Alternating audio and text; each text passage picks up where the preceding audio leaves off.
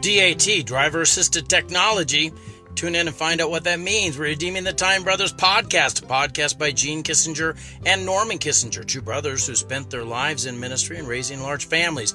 Our desire is to provide a digital place for those who long belong. And as always, we want to leave a nightlight on for you. That nightlight is out of Romans chapter 8, verse 26 and 27. It says, Likewise, the Spirit also helpeth our infirmities, for we know not what we should pray for as we ought, but the Spirit itself maketh intercession for us with groanings which cannot be uttered.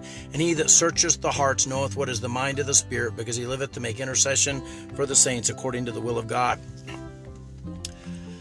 The Holy Spirit not only gives us strength, as I talked about yesterday with the illustration of Andre the Giant, but also He speaks for us. He strengthens us so that we can handle the battles we're facing, but He also speaks for us.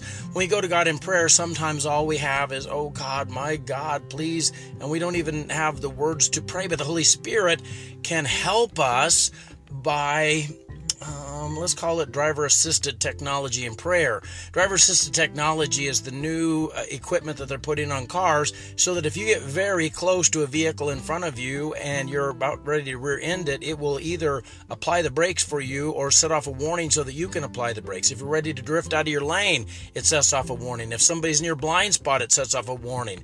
If you're backing up in a parking lot and a car is coming passing by, it sets off a warning and it allows you to work in accordance with the laws of the road. The Holy Spirit sometimes gives us a prayer within a prayer. When we don't have the words to say, He enables communication to take place with God and, and he makes our heart intent clear to God, but also he makes God's will clear to us. So I might pray for another job because I'm frustrated with my job, and then God would say, Well, no, Gene, maybe I don't want you to have another job.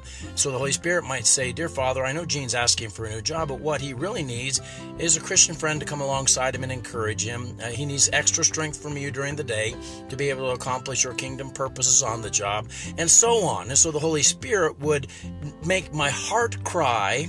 Uh, accessible to God and make God's will accessible to me. So I'm glad for the driver assisted technology of the working person of the Holy Spirit who strengthens me and speaks for me when I can't speak for myself. Dear Lord God, I thank you for this night. I pray that you had blessed these under the sound of my voice. Let them rest well, draw them close to you and to your kingdom and your heart. In Jesus' name, amen. Hey, God bless you. I love you, but Jesus loves you so much more. Have a great night.